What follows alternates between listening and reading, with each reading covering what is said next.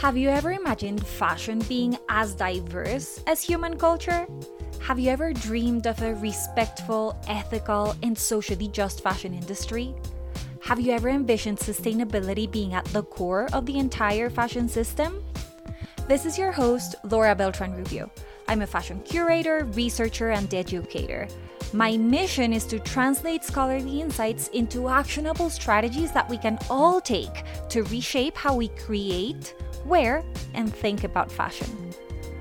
So find a comfortable seat, brew some tea, and open your notebook as you join me in the quest for redressing fashion. Welcome back to Redressing Fashion. Before I start publishing new episodes, I've created a collection of what I call loose thoughts that I've been writing and recording over the past couple years.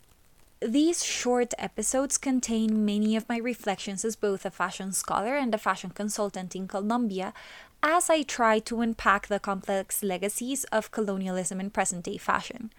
Please give them a listen, visit my blog for full transcripts and some images that might be helpful, and let me know what you think.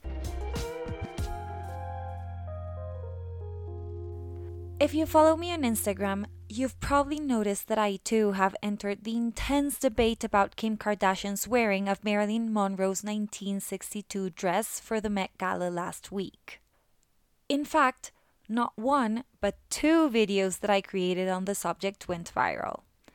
And while there are many layers to unpack behind the whole situation, I decided to focus on the conservation related side of it. With the thousands of views and likes also came several comments which have opened so many questions and personal reflections about fashion, museums, and the whole point of fashion being in museums, especially in Abya. I think at this point, most of us realize that fashion exhibitions have become widely popular throughout the globe in the past decades. In English speaking contexts, this has resulted in the development of a subfield of fashion academia dedicated to fashion curating, conservation, and museology. Formal education programs, publications, and conferences on the subject have also increased. But things are quite different in Abya Yala. Exhibitions of fashion are still somewhat rare, and our general exposure to them is in many cases almost entirely virtual and definitely mediated by what other people have to say about them. So while we know of blockbuster fashion exhibitions in museums like the Met in New York or the V&A in London, only a privileged few get to visit and experience them in person. And while fashion has been exhibited in Abya for decades or even longer, the concept of fashion curating still seems somewhat foreign to us.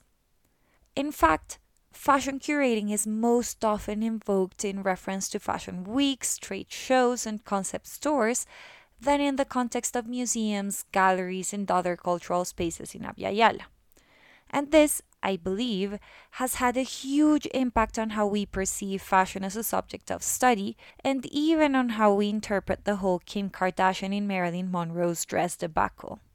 While I saw quite a lot of content on the topic from dress conservation perspectives in English, I didn't really see much of these being debated in Spanish, which is why I decided to share my videos.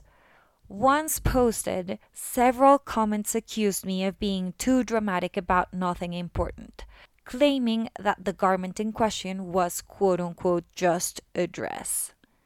These reactions struck me as it seemed to me that the debate on conservation was met with less resistance in the English language posts that many of my colleagues had shared.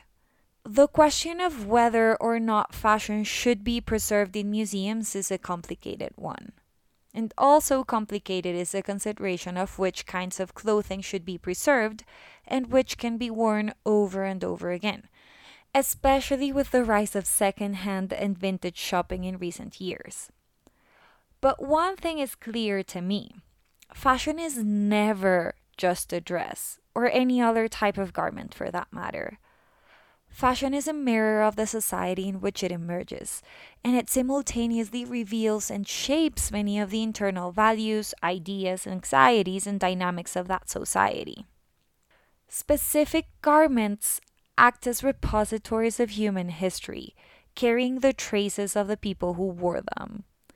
At the same time, garments showcase particular moments in the history of design, which is, in turn, inextricably linked to the quote unquote bigger social, cultural, political, technological, and ideological histories of humankind. That's why it's so important to preserve historical garments. And this, I believe, applies both to quote unquote exceptional garments, such as Marilyn Monroe's dress, but also to more mundane pieces that can tell us about the everyday lived experiences of ordinary people. And I spoke more about this in a live session hosted by Culturas de Moda on Sunday, if you're interested in a more detailed consideration of the matter. But the fact that original garments from different time periods contain so much of human history seems a bit foreign for many people in Abya Some other comments in my video specifically mentioned the fact that we already have photos and videos of Marilyn Monroe wearing this dress, so it doesn't matter if the actual dress ceases to exist. And I wonder if this might have to do with our limited exposure to exhibitions of fashion and perhaps also to the fact that we've become used to having to draw upon pictorial and written sources more frequently than the garments themselves when writing our histories of fashion. This is precisely a result of the relative scarcity of extant historical garments in Abya Yala when compared to Europe or North America. When I shared these thoughts with Vicky Salias, director of the Dress History Museum in Buenos Aires, she told me that there had been quite an intense debate on the subject in Argentina. We also talked about the Fashion Museum in Chile, which openly rejected Kim Kardashian's wearing of Marilyn Monroe's dress in an Instagram post. Vicky also mentioned the fact that there are relatively few fashion museums in Abya Yala and pose the question of how this might impact a more general perception of dress collecting and conservation in our region the fact that the need to preserve Marilyn Monroe's dress was more vividly discussed in Argentina, where proper fashion museums exist, than in Colombia, where we only have incipient regional costume museums, might point to a direct correlation between the two. And all of this made me think about a 2008 essay written by Dr. Valerie Steele, director and chief curator of the museum at FIT, on the rise of fashion exhibitions.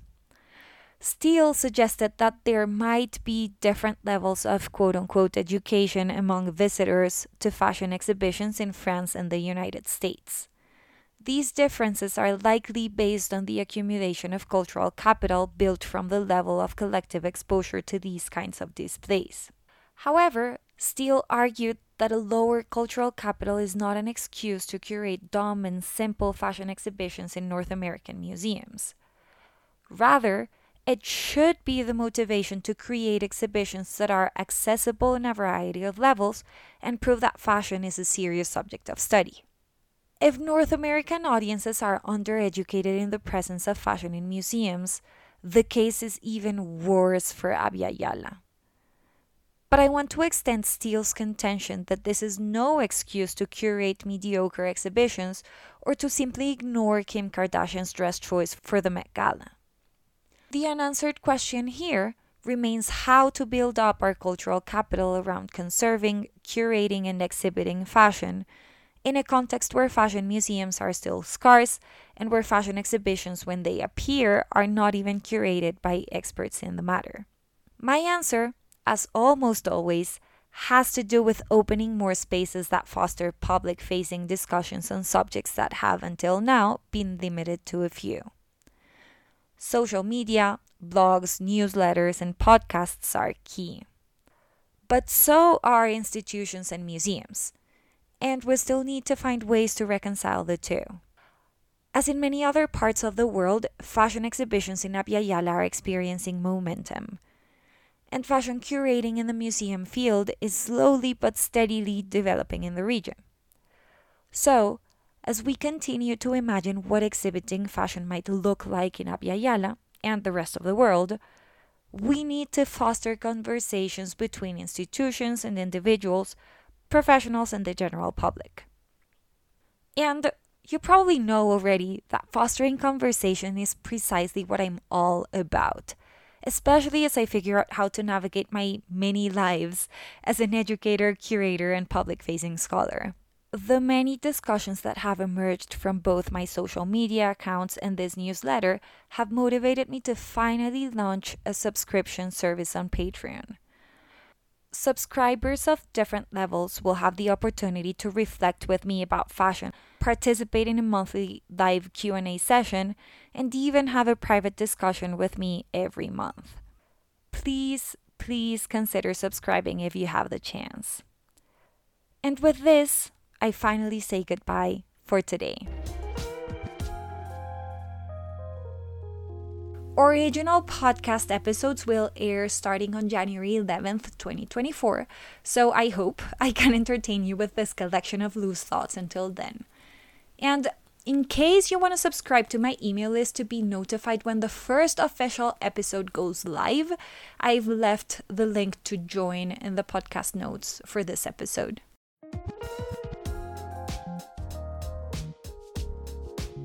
Thank you, thank you for tuning in. You know that I love a good conversation about fashion, so please don't hesitate to email me or message me on social media to continue discussing any of the ideas introduced in this episode.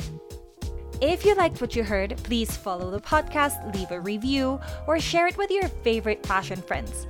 It does make a huge difference as we try collectively to build more spaces for thoughtful and nuanced conversations that can truly help us redress fashion.